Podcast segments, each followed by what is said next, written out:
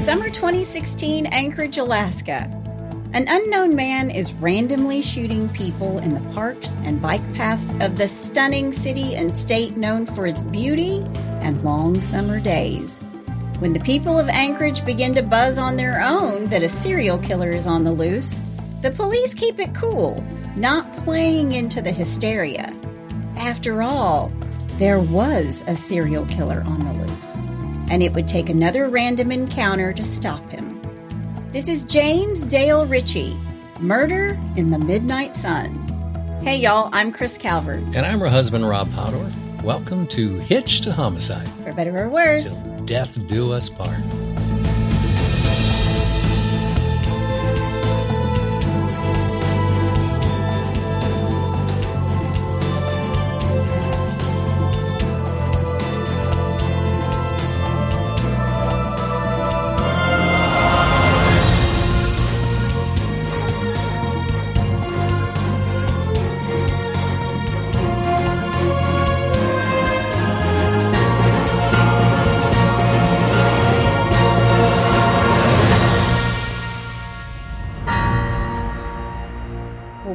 Back, everybody. Yes, welcome, welcome, welcome. And for our friends in the Zulu Nation, Oh, wow. all- Okay. all, the way down to South Africa, Gyanamukela, Gyanamukela, Gyanamukela. Very nice. There you go. Well, wherever you're listening, be sure to like, rate, review, subscribe. You can join our closed Facebook group, The In-Laws and Outlaws. Yep. We're getting lots of people from our YouTube channel. Yeah. And speaking of, you can also watch us on YouTube. See our see our mugs on there. Yeah, thanks for all the emails. We've been getting a lot of positive feedback, a lot of great comments on the YouTube, Yep. a lot of people chiming in in the in-laws and outlaws. We really, really appreciate all of you guys. It's a lot of fun. It is so much fun. Yep. We enjoy doing this. Yep. I want to thank everybody for all the extra cases, all the suggestions you guys are sending. I'm going to get to as many of them as I can. Some of you guys are picking some really good ones and things I haven't even heard of. Yeah. So they're all definitely on the list. Even if you don't hear back from me, they are on the list. They're coming. They're coming. Well, today's case is really interesting. We're going all the way to the 49th state, Alaska. Alaska. Alaska. Sitka. Alaska. This is one of Rob's favorite movies. Oh my gosh, The Proposal, yes, we're going to Sitka, Alaska. Okay. Alaska. Before we get started, let me thank some sources Wikipedia, The Cinemaholic, Anchorage Daily News, Oxygen's See No Evil, Murderpedia, Medium.com, HuffPost.com, The Philadelphia Inquirer, Find a Grave, and KTUU Channel 2 in Anchorage, Alaska. They did a documentary on this. It's excellent. It's called A Killer Among Us. Hmm. okay. All right. Well, you ready? I am. Okay, let's do this. James Dale Ritchie was born on November 4th, 1976 in Anchorage, Alaska. His parents have maintained a really low profile, so I don't have much to tell you about them. Okay. James grew up in the Wonder Park neighborhood of Anchorage. Did they have Wonder Bread there? You know, when I saw that, I knew you were going to make a wonderful comment about it. The Wonders. But he attended East Anchorage High School, and he's a standout student. He's an athlete, hmm. too. okay. He's really smart. James made A's and would even score 1200 on his SATs. Wow. He's 6'3 and he played on both the championship football team, the state championship football team, where he played alongside future NFL player Mao Tosi, hmm. who was a defensive tackle for the Arizona Cardinals for two years. And the state championship basketball team, where he played with future NBA player Trajan Langdon, Oh, wow. who is now the GM of the New Orleans Pelicans. Right. Yeah. James is a good kid with a bright future. That's basically what I'm trying to tell you. and one of his close friends, maybe his best friend, was a kid named Quincy Thompson and his brother Bobby. And according to Bobby, he was one of the crew. James was one of the crew. They called him Tiny. I can only assume because he's six three. Gotcha. He hung out at the Thompsons' house. Quincy and Bobby's mom really liked James, and according to Bobby, quote, he was there a lot for days, weeks. Whenever he wanted to come to the house, he came over. My mom felt like he was her son. She loved him. End quote. Yeah, I mean, you know, I've got a second family too, the Perocos. Uh, they're they're You my do. second family. They they sort of adopted me as their their one of their own. I'm the uncle to all the kids in the family and the grandkids and the whole deal. So yeah, I, I get know. It. I and the mo- the moment I married you, they called me Aunt Kris, which I love. Absolutely, So. love the Perocos. But Bobby said his brother Quincy and Ritchie were best friends. Bobby thought of Ritchie as like a stepbrother, so sort of like you and Jim. Yeah, my my best friend of forty years. As James is finishing up his senior year in 1994, he receives scholarship offers to many junior colleges and smaller colleges to play football. Nice. But James wanted to play for a D1 school. He hmm. wanted to play for a Division 1 school. So he applied and was accepted to the University of West Virginia. Oh wow. Now, a day before he leaves Alaska, his best friend Quincy Thompson is lost to gun violence on August 17th, 1994. Hmm. And the next day, James leaves for West Virginia and he pretty much cuts ties with his family. Gotcha.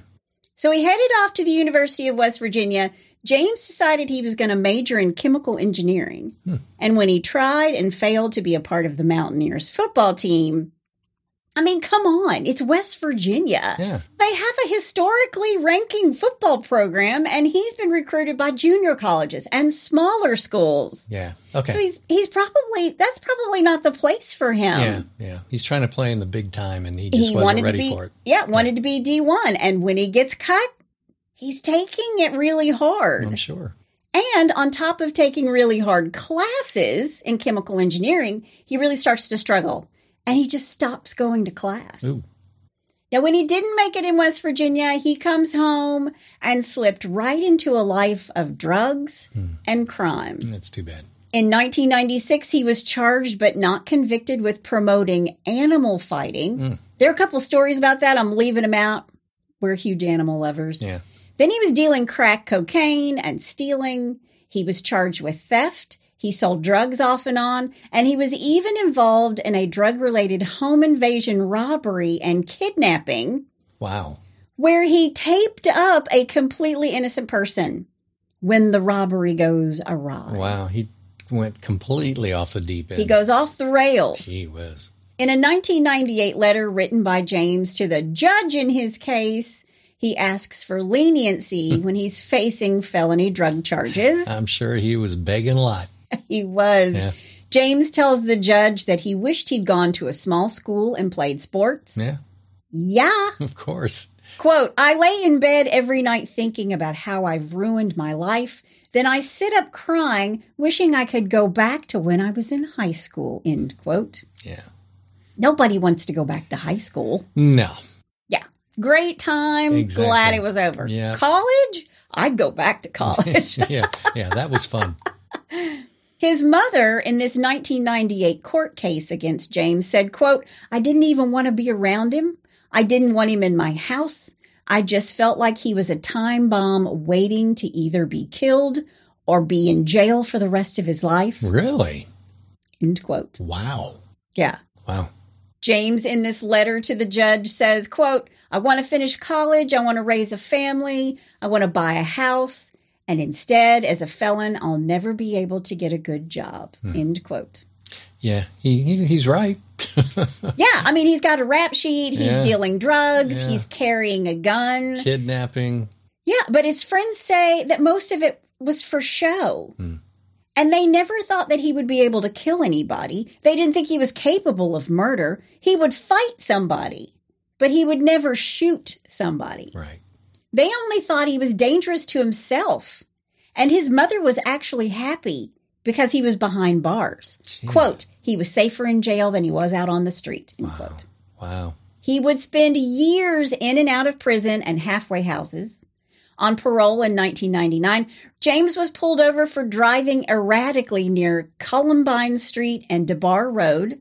Ritchie told the officers he'd been drinking tequila and beer and had taken two Prozac pills. Man. Officers found crack in the glove box and a loaded 45 caliber semi-automatic handgun in the passenger seat, as well as an open beer on the passenger floor of the car. Wow. It was like the trifecta. Yeah, yeah. Here, let me just put everything out here that would get me arrested. I know. Jeez. Got a weapon, drugs, alcohol. hey, officer, is this a problem for you? I'm Uh, I'm drunk and on drugs. That's a problem. duh. Ritchie again pleads no contest to fourth degree misconduct involving a controlled substance. He was sentenced to three years probation. Oh, he got lucky. In the year 2000, Ritchie filed for a business license for a vending machine. Okay. He's going to operate this vending machine servicing operation called Ritchie Enterprises. Hmm. And he uses his parents' address. Now, it's it's really unclear whether or not it got off the ground. I'm going to say no What was your first clue? because I know the rest of the story. Uh, okay. All right. All right. Yeah, I'm going to say it's not going to get off the ground. From 2002 to 2005, Ritchie was arrested several times for parole violations, mostly serving time for these violations in halfway houses. Okay. In 2005, Ritchie was arrested for first degree burglary after police responded to a report of an East Anchorage break in. Officers found a large wad of money on James, totaling almost $5,000, Wow. and eight zip ties in his front coat, hmm. tied into a set of flex cuffs. Okay. Yeah. Two guns are later found in the house. The occupants of this residence said, We don't own any guns. Hmm. James pleaded no contest in this place as well. It's just crazy. He spent just over two years in custody before being released on November 16th, 2007. So he did serve time. He's in and out of jail, Okay. in and out of halfway houses, in and out of being convicted, and in and out of being paroled. Yeah. Wow. Yeah, because that's the first time that I've heard that he was actually in jail. I knew. No, he, he's in jail. okay because he did halfway houses and things halfway like houses. Yeah. he's in a he's a little bit of everything. Okay. He's a troubled youth. you think? he's not really a youth anymore at this point. Yeah. How old is he now? Mm, Too be, old enough to know better. Okay. That's how old he is. Right. At this point, James moves back in with his parents, who are now living in Virginia. And for a little bit, he's doing well in this little town, Broadway, Virginia. It's a small town, nice people. He wasn't very outgoing, but he was helpful. He used to help his next door neighbor's daughters with their computers when they couldn't make them work. Oh, okay. So he's the um, geek squad. Yeah, he's the the in-house tech. That's Rob in our house. That's you, honey. I know. That's why I'm always pulling my hair out.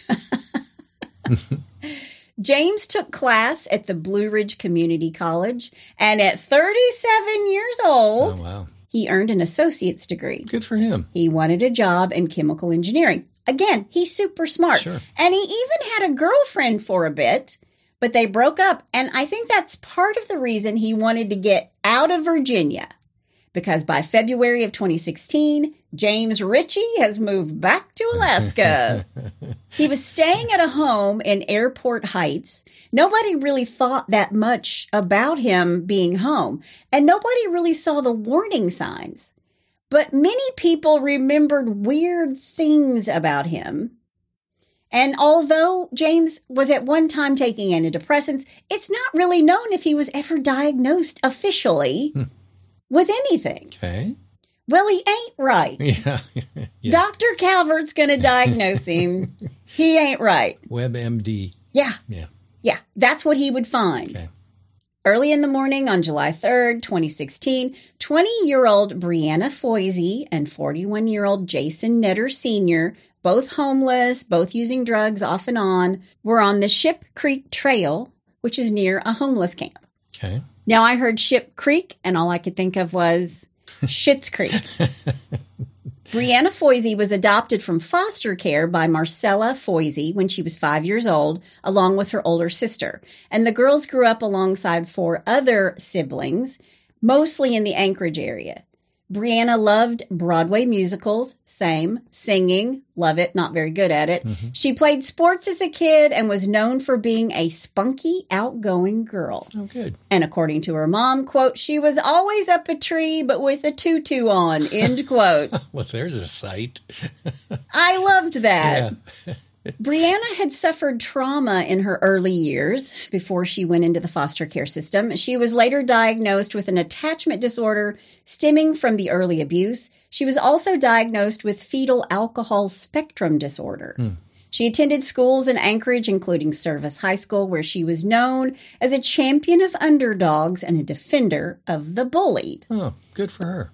But in adolescence, the impact of the fetal alcohol syndrome, it was it impaired her judgment and her decision making. And this started leading to risky behavior. Gotcha. Quote, she made lots and lots of friends, and lots and lots of those friends made poor decisions. End quote. Wow. Brianna developed problems with drugs. As a young adult, she spent time at a place called Covenant House. She would couch surf rather than living at home, where there were rules. Hmm. I bet that didn't go over. Yeah. Resistance against rules and authority is another common attribute of people with FASD. All right. She could also be overly trusting and thought everyone was her new best friend. Not a good combo. In recent months, Brianna had been hanging out in town square. She was what her family friend Dawn Valley calls, quote, home free, end quote, which is essentially being homeless by choice. Gotcha. Brianna's mom tried to get her daughter to seek treatment for her addiction, but Brianna thought she could do it on her own. And according to her mom, Brianna would say, quote, I'm going to get clean. I'm going to get help. I'm going to do it this time, end quote. Hmm. But she was never ready for treatment. Sure. She loved singing and she wrote music and poetry. So she was a creative. She was very creative. Yeah. Sounds like it. Jason Netter Sr. had an extensive criminal history. He pleaded guilty to a felony drug charge in 2014, according to public records. There's not much more about him other than a series of addresses in Anchorage, apartments, different apartments. Right. The state once sought child support on behalf of his two children. One appears to have changed their name, but according to his friends on the street, he was kind and funny and he loved being outside. He moved to Alaska and once he arrived, he stopped working. Hmm. He was homeless. Okay. He had lots of friends, and according to one of them, he slept in a junkyard just off the Ship Creek Trail. Oh, wow. I slept in a junk. I mean, this is in Alaska. Didn't he? This is in Alaska. didn't he get a little chilly? Well, you would think, but apparently there's a pretty large homeless population Really? there. Wow. Yeah. Okay. But he had a reputation for running his mouth. Hmm. and according to his buddy Jason, he was a meth and heroin user, spice, which is synthetic marijuana, Right. real weed, and he liked booze. Hmm. His mouth would get him into trouble, according to one of his former homeless buddies. And Jason would walk out of his way to go to the soup kitchen so he wouldn't have to pass people he didn't get along with. Okay. In short, Jason had enemies. Yeah. I was sorry to say he wasn't well liked. Well, I think he was just homeless and he did his own thing and Yeah. he didn't just have friends. He had enemies too. Just didn't care. But many think Jason had taken Brianna under his wing, like he was protecting her on the streets. Don't know if that's true or not. Okay. That morning, July 3rd, 2016, someone who was camping nearby was walking their dogs and heard six shots. Hmm. Now, Ship Creek is an industrial area in the eastern part of Anchorage. There are not that many people there in the early morning hours. It's pretty quiet. Right. Another woman was riding her bike on the trail just after 7 a.m. that same morning. And as she's crossing a bridge on the trail, a man says to her, quote, Hey, there's two dead bodies on the trail down there, so be careful, Whoa. end quote. Whoa. She rides her bike a little bit farther and happens upon two dead bodies on the trail. She calls 911 and tells them blood is coming out of the girl's head and quote, the guy is definitely dead, end quote. Wow. It's Brianna Foisey and Jason Netter Sr. Wow. Okay. And when this biker finds the bodies, they're still warm. so, so it just, just happened. happened. Yeah. Okay. Police arrive. Sergeant Salamir Markowitz and Lieutenant John McKinnon are on the scene. They find the bodies on the trail. They both have IDs. Both were shot in the torso, so a body shot, and then also to the head. The shooter knew what he was doing. Yeah. And police are wondering wh- why. Was this a robbery? Were these two missing anything? Yeah. And more than anything, it seemed a random act of violence. Very random. Yeah. I mean, they were just two homeless people. Yeah, Yeah. They didn't have anything that you'd want to steal. Yeah. exactly. Okay. Exactly. All right. There are no shell casings at the scene, so maybe the killer used a revolver. They do find one bullet that struck a nearby fence post near the trail where the bodies are found. Police question the woman who made the 911 call and she tells them about the guy who warned her and that there were bodies. Yeah. I was going to ask you about him. Yeah, and and they were still warm. So why didn't he call 911? Yeah. And when they asked her for a description, she couldn't give them one. He was wearing a hoodie, hmm. but she really didn't see his face. Gotcha. There are no surveillance cameras on the trail. So they draw a circle a little bit larger outside the trail area to look for cameras. And a couple blocks away was an electrical company that's right next to the trail. Okay. On the corner of the electrical company's building was a camera that faced the correct direction, right. but is way too far away to see anything. Right. But they hoped that he would at least walk in front of the camera. And at 7:40 a.m., when the bodies were found by the woman, they could see a guy on CCTV walking along the Ship Creek Trail. Hmm. He's walking toward the trail. It's really far away, so they can't see a face. It's Right. very grainy, Right. but he's tall, so they assume he's a male. You know, I always wonder. You see these CC cameras, you know, the bank cameras and things like. We have the greatest technology in the world. We have we have you know Zoom cameras and Logitech and all this stuff. Yeah, But the big companies have these cameras that have the worst picture possible. They're grainy, they're black Mm-hmm. and white. I'm like, could you just spend an extra hundred dollars and get a camera that get a decent camera. oh my god! I, I kind of blame the security system companies because why aren't they only giving, you know, great cameras? it's just uh, and, Isn't that the point? The put a ring camera up. yeah. You can see more with that. I've got an old iPhone if you want it. anyway, go ahead. But they see this guy walking. He's tall. He's definitely a man. And they're thinking, this is our killer. Yeah. And police slow this footage down. They look at it frame by frame, but no face is visible, just like Rob is saying. Yeah. He looked like Sasquatch. He does kind of look like Sasquatch. I, I'll post a little video of it. But they look closer to see if there's anything else other than he's tall. He's got a tan backpack. He's wearing a hoodie. He's got this hat over his head. Don't know if he's a killer or just a witness, Right. but they want to talk to him. Sure. They take a screenshot. They give it to all the patrolmen. They give it to all the business owners in the area and they pass it along to the media because they want somebody to come forward and say, yeah, I know that guy with the tan, the tall guy with the tan backpack. Hmm. They have to notify the families and they find out that Jason's family in Alameda, California hasn't, they haven't heard from him in a long time. Right. And Brianna wasn't a name that his family knew. So they think, like I said before, that he took her under his wing and tried to protect her. This is according to Jason's sister. Okay. Now, after the release of the photo, there were some leads, but nothing that panned out, and the police really have nothing. They did make one arrest, but it turned out to be Bigfoot, so they had to let him go. They didn't even arrest. And I think in Alaska, he's a Yeti. I'm sorry. yeah. My bad. Yeah, but they don't have, the police have nothing. Right. And it really seems like these, these murders are just random. Somebody just felt like shooting two people. Wow. The bullets recovered from the body and the fence post were from a Colt Python 357. Hmm. Man, that's a big gun. It is. That's a cannon. So they run this bullet information through the national database, which will show them other crimes that have been committed with the 357 Colt Python. Okay. They just want to see if anything else matches. Sure. There's no match. Right. Not another crime with this gun. It was simply an unprovoked killing. But again, the police have absolutely nothing. Wow. 26 days later, July 29th, 3 a.m., 21 year old Travion Kendall Thompson has left his mother, Mandy's house after coming home from work. He's hopping on his bike to ride to his aunt and uncle's house, Randy and Jude Andrews, because he's house sitting. Okay. Now they live between Boland Street and Dubin Avenue. And he's got to go to this house because they have a dog. Hmm. So he's going there to let out the dog. He's a dog sitter. Trey, or full name, Travion Kendall Bobby Dwayne Thompson, was born on March 25th, 1995 in Anchorage. That's the way it works up in Alaska now. Down south would be Billy Bob Joe. That's true.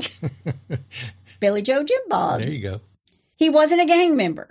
He was smart and caring. He's a good kid. No drugs, no guns. When he wasn't working, he liked to play computer games. And according to his cousin, Adius, quote, as big as he was and as tough as he wanted to seem, he was a big jokester with a big heart.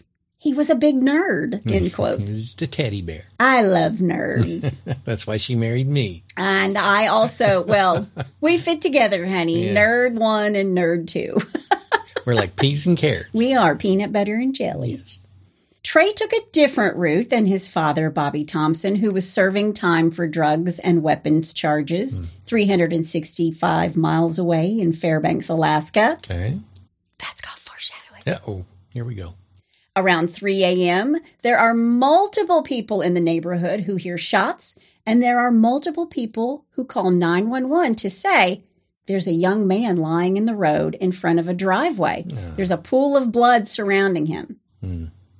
Trey has been shot in the torso, another body shot, and the head, and it's very accurate hmm. and very similar to the murders on the trail. Just execution style. Yeah, there are no shell casings, and police are thinking, is somebody hunting people? Yeah. Sounds like it. And remember, Alaska has had its share of serial killers, all people I plan on covering. Robert Hansen hunted Anchorage women in the 70s and 80s. He killed 17 women hmm. and raped even more. Wow. Joshua Wade in 1994 admitted to killing four people. And Israel Keys used Alaska as his home base to plan his murders there and in other states. Wow. So, did they have another serial killer? Yeah. Because that's three bodies and that's all it takes. Yeah. But the Ship Creek murders, there are no witnesses. Hmm. And this is a neighborhood. Yeah. Now, granted, it's three in the morning, but this is Alaska. Sure. The area where Trey is shot down is a woodsy East Anchorage neighborhood where on this particular night, there are three 13 year old girls having a sleepover. And they're up way past midnight and they're still playing outside because it's midnight in the Alaskan summer Yeah. and the sun doesn't really set. Yeah. So when the new year starts, when it kicks off in Alaska, there are only about four and a half hours of sunlight. Wow. The sun will rise at almost 11 a.m. and set at like 3:15 p.m. Wow. But in the summer months of June, July, and August and September, there are 17 to 21 hours of daylight. Man, can you imagine being a kid? That would be awesome. Yeah, come home when it gets dark. You just never come home. And on July 29th, 2016, I looked this up. The sun was rising about 4:30 a.m. and setting 21 hours later. Gee whiz. So 21 hours of sunlight in Alaska at this time. Wow. And these girls see someone standing under a light pole by a fire hydrant. And there are a lot of homeless people from the woods that linger in this neighborhood because it backs up to the woods where these homeless people live. All right. But then a second guy appears. It's Trey. He's on his bike. He's riding down the street. And the girls hear the gunfire. They rush back to the window in the living room. They see Trey fall to the ground. And the other guy just pushes Trey's body aside, picks up the bike, and rides away. Wow. And the girls could see the gun in his pocket. And the girls opened the door to see if the shooter had killed this guy on the bike, and he had. He died yards from the front door of his aunt and uncle's house. Oh no. It's Trey. Wow. So police knock on doors in the neighborhood. What did you see or hear? And Trey is dead right in front of the driveway of his of his family members. Right. So the police knock on that door, but no one answers. But what they see is a surveillance camera mounted to the front of the house. Uh oh. A camera nerdy Trey had just fixed for his aunt and uncle. Good for him. How about that? I bet it's got a better picture than the CC cameras. Uh, not really. I've seen the footage Oh, really? and I will post it, but yeah. Okay. Now, since nobody's home, they get a search warrant for the camera and the video because if it's there and if it's working, it has captured the entire murder. Wow. They notify the mother of Trey. She's distraught, can't believe it. He was a good boy. He was a nice person. Who would want him dead? Yeah. Why was he a victim? His mother said that he had ridden his bicycle from her house, but there's no bike at the scene. It was a yellow mountain bike with certain stickers, not something that would blend in easily. Right.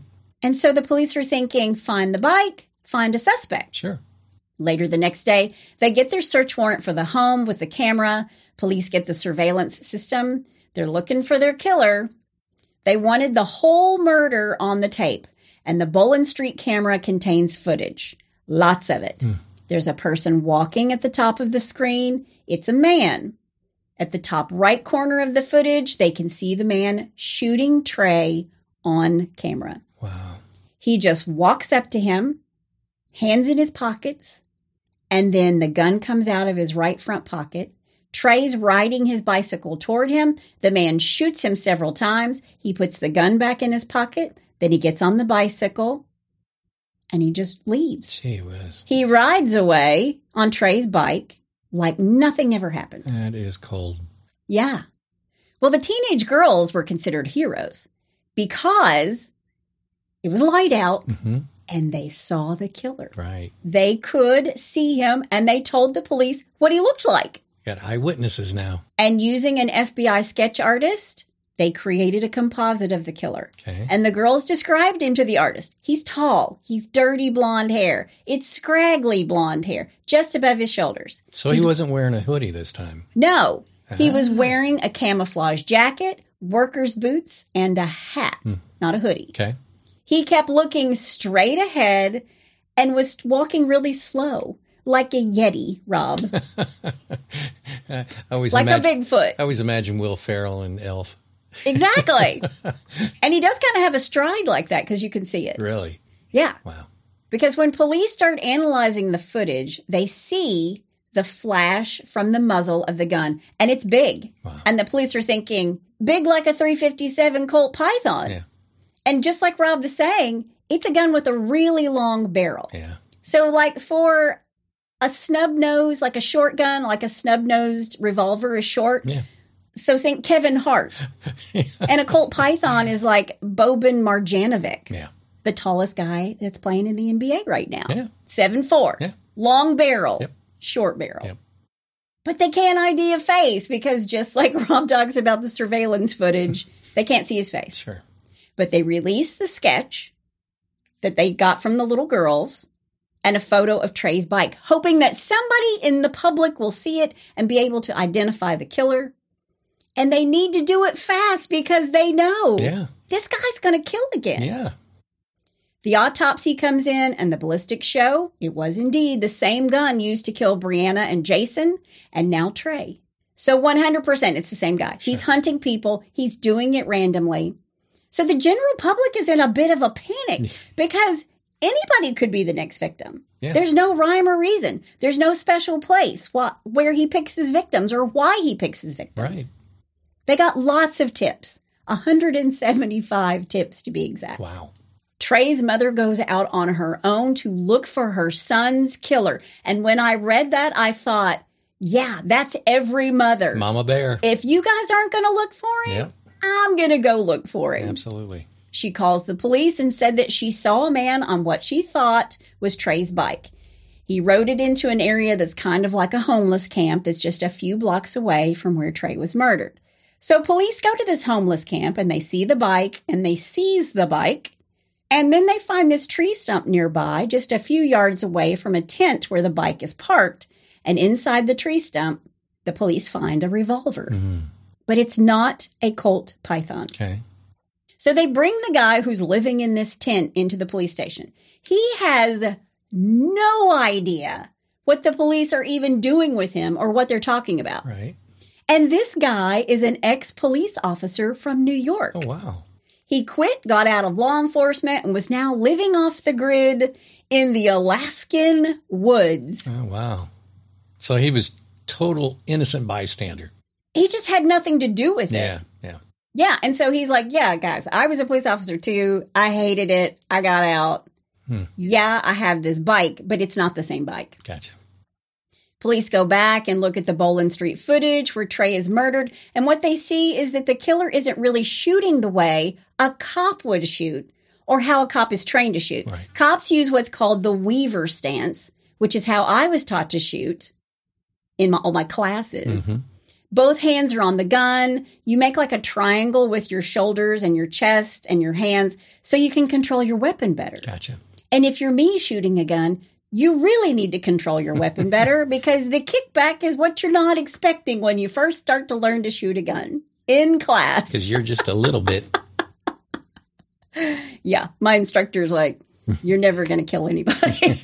you got no hope. No, actually, I did really well. I'm good at the target. Yep. That's it, though. Yep. That's why I always take the dishes out of the dishwasher. And the trash Then out the to the trash, trash can. every night religiously. Not true. but this killer is shooting with one hand. And on top of that, the gun the ex officer had wasn't a match to the murder weapon. And the revolver was so old and rusty, it hadn't even been shot in years. It didn't even work. Now, was it his revolver though? I think it was his revolver, Right. but it's not a working weapon. Yeah. So it's another dead end. And the bikes didn't even match. Gotcha. And the ex cop, his bike was a 10 speed, and Trey's is a mountain bike with hmm. bigger tires. It's much shorter to the ground. Yeah. Another four weeks pass, and the police are no closer to finding a killer.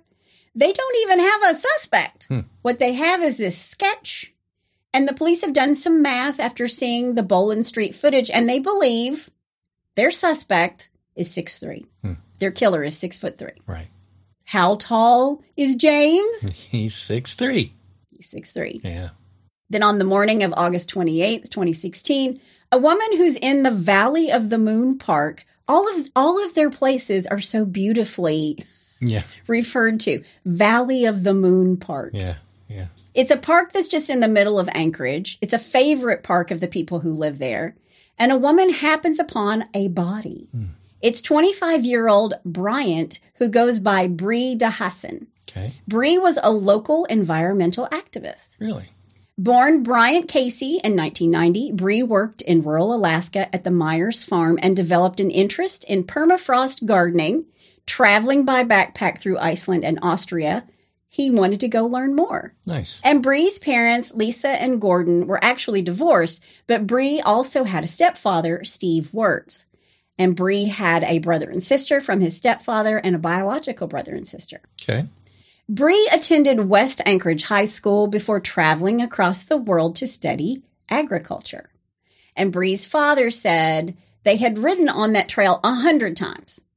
Bree's father said Bree was really gracious and, quote, a near perfect human, end quote. Mm-hmm. And I thought, what a wonderful thing to say about your son or anybody. Yeah.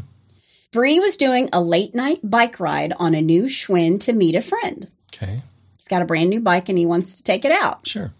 Police believe Bree was traveling down the trail and was shot from a distance, twice in the back.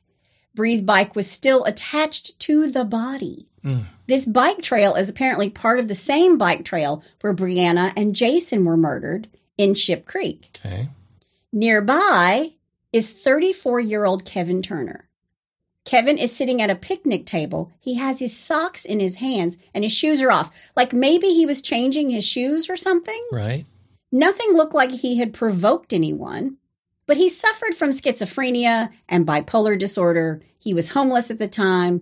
He had not fared well at assistant living facilities. He'd been in and out of the court system since he was 19. And in 2008, after a theft and DUI charge, he took part in Anchorage's mental health court. Okay.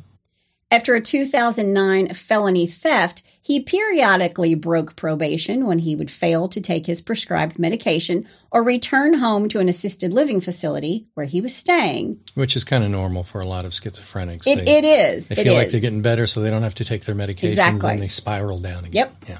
The run ins with the law enforcement and stints in criminal court really stemmed from Kevin's mental health issues. Medication helped him avoid trouble, But he'd either been kicked out of or run away from the multiple assistant living homes that he was in. Okay. Kevin Turner told his brother Billy Ray he wasn't treated well at one of the homes and he decided to leave the Henry House Transitional Shelter in Anchorage about a month before he is murdered. Right. He leaves after missing his morning medication twice. Hmm. Not a good thing. That was his last residence before he started living on the streets, most recently in a tent with two older men, quote, a couple of blocks from the park, end quote. All right.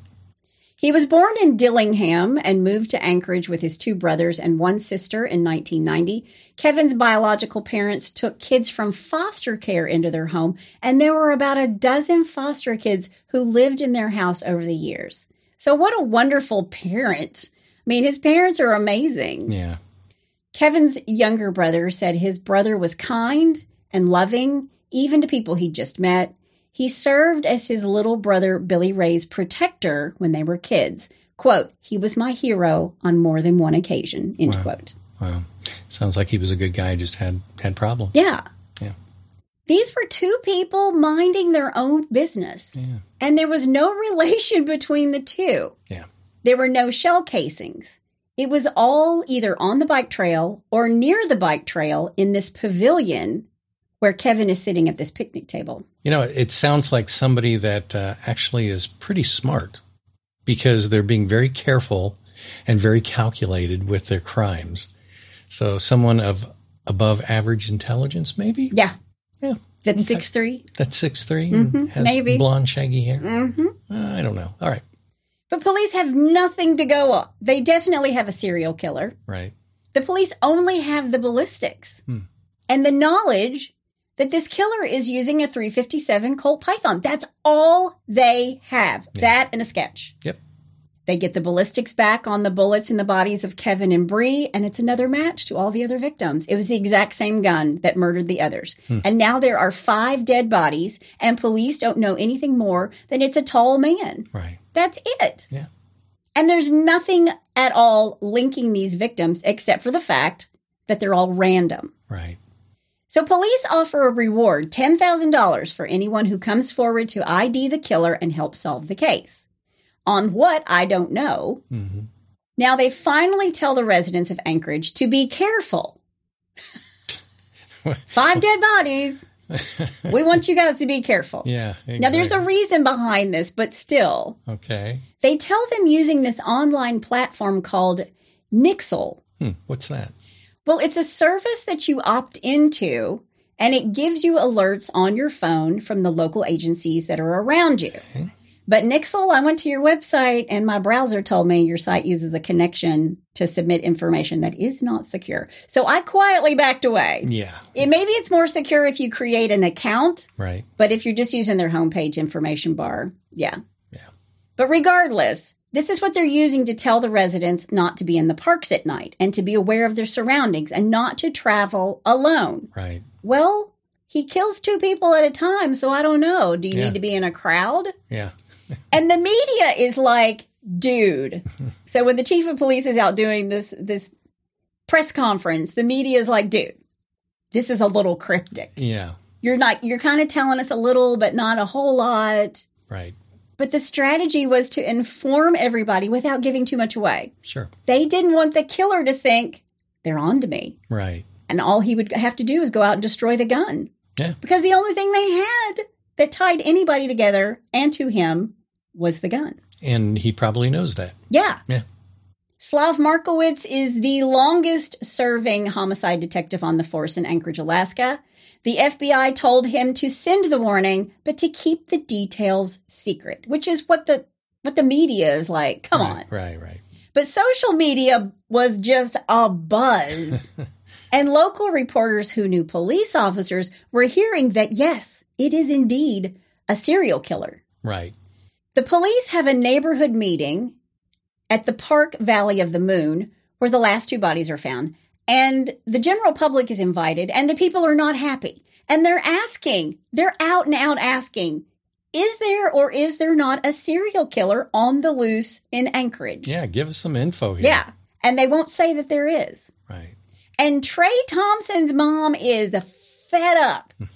You know, she's already gone out. She's found the bike. Yeah. She wants answers. So she starts going to homeless camps on her own. She goes inside these tents. She's determined to find this guy. Yeah. And she's also following anybody who looks like the composite. She's like a gumshoe out in Anchorage driving the streets looking for her son's killer. Yeah.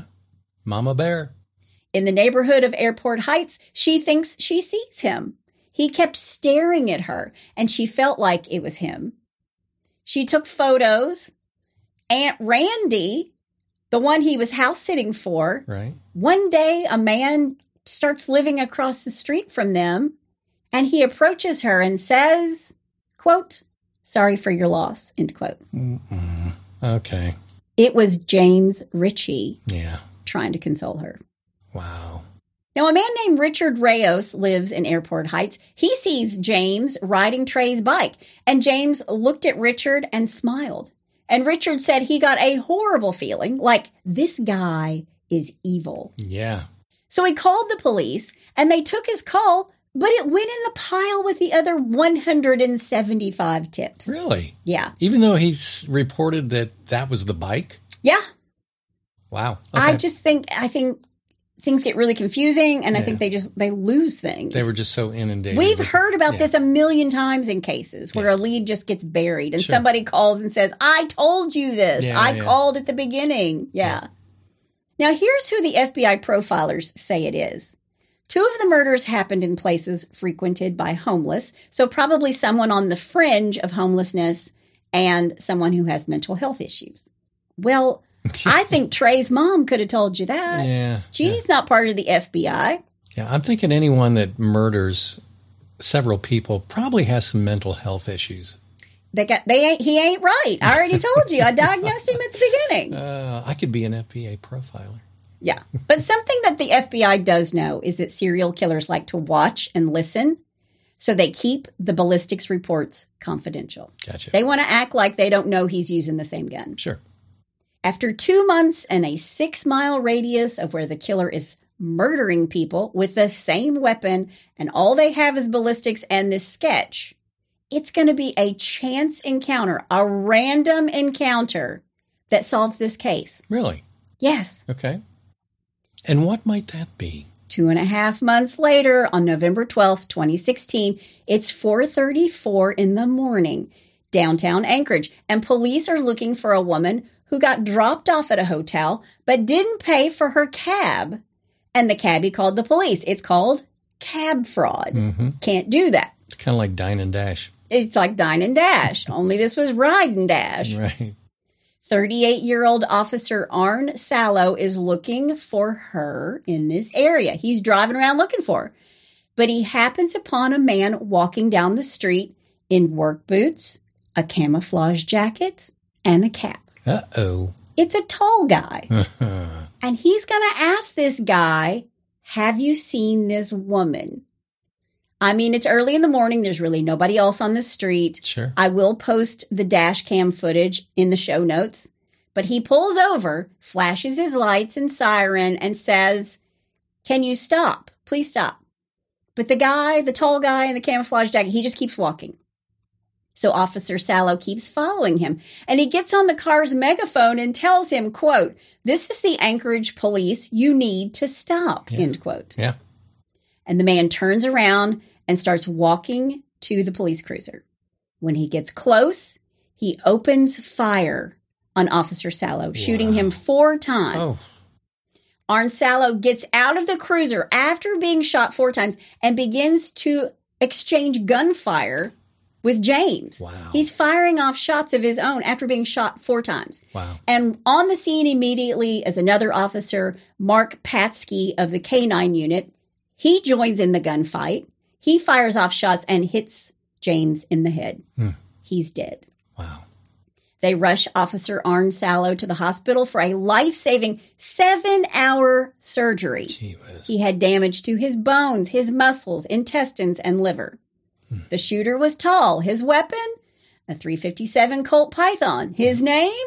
James Dale Ritchie. There he is. This guy wasn't on anybody's radar. Wow. Now, the Colt Python on James was sent to the Alaska crime lab where it was confirmed to have been the murder weapon. It's the same gun that murdered Brianna Foisey, Jason Netter, Trey Thompson, Breda Hewson, and Kevin Turner. Hmm. The gun, which was purchased in 1971, wasn't even registered to James, and the owner didn't know how it made it into James's hands. Who was the owner? I never saw. Okay. It never told me who the owner was. Okay. Just that he purchased it in 1971. Hmm. Somebody's taking care of the gun. Yeah. In April 2017, five months after James is shot, police finally confirmed to the public that James was the killer of all five. And when Trey Thompson's father, Bobby, sees the news, he can't believe it. James was his brother, Quincy's best friend. Wow. There were photos of James Ritchie holding Trey when he was a baby. Oh, he murdered one of his best friend's child. Wow. Yeah. And the grandson of a woman who took him in all the time, Hmm. who considered him another son. Wow. Now, nobody knows whether or not if he knew he was shooting Trey Thompson or if it was just an unfortunate coincidence. Right.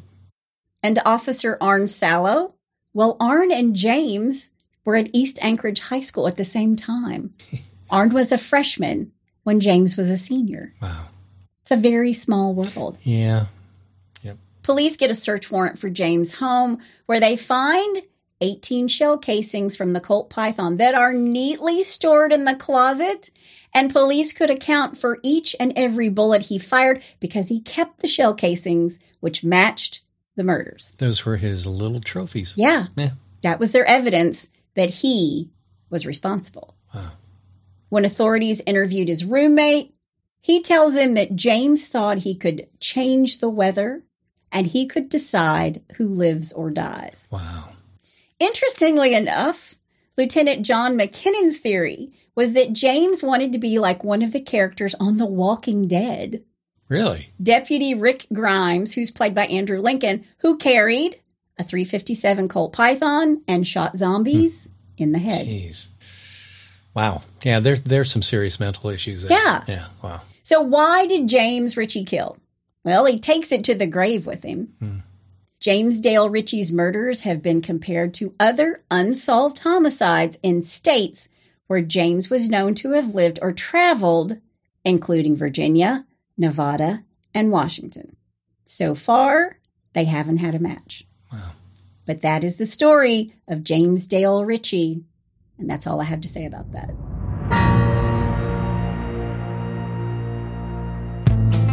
Hey, Hitched 2 Homicide listeners. This is Kris Calvert. I love doing research and writing about real crimes, but I also love writing about fictional people who commit horrible atrocities. When you're ready to take a break from true crime for fictional crime, go to kriscalvert.com where you'll find all my books, including some free ones to get you started. Jane Doe is one badass chick who quietly hunts terrorists in the United States. The Sex and Lies books are all FBI and CIA cases with a little romance on the side. And coming summer 2022, book 10 in the series, Sex, Lies, and Rock and Roll, releases. You can find all of these books everywhere, and if you like to listen instead of read, you can find them all on Audible. So go grab a free book or take a listen. I love all the characters I've written. I've given them pain, ruined their lives, make them suffer, and maybe even throw in a heroic death.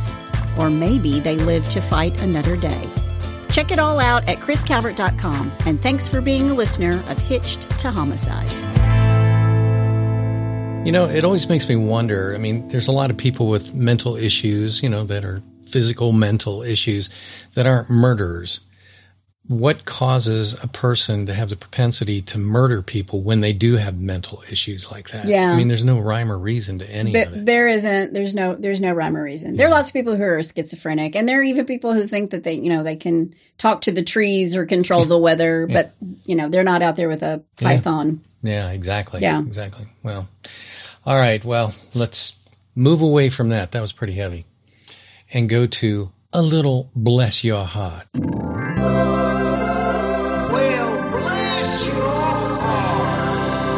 All right. The first one we have today, I'm calling a very sweet criminal. I love how you name these. Yeah. You give them titles. I know. You live with an author. It's nice.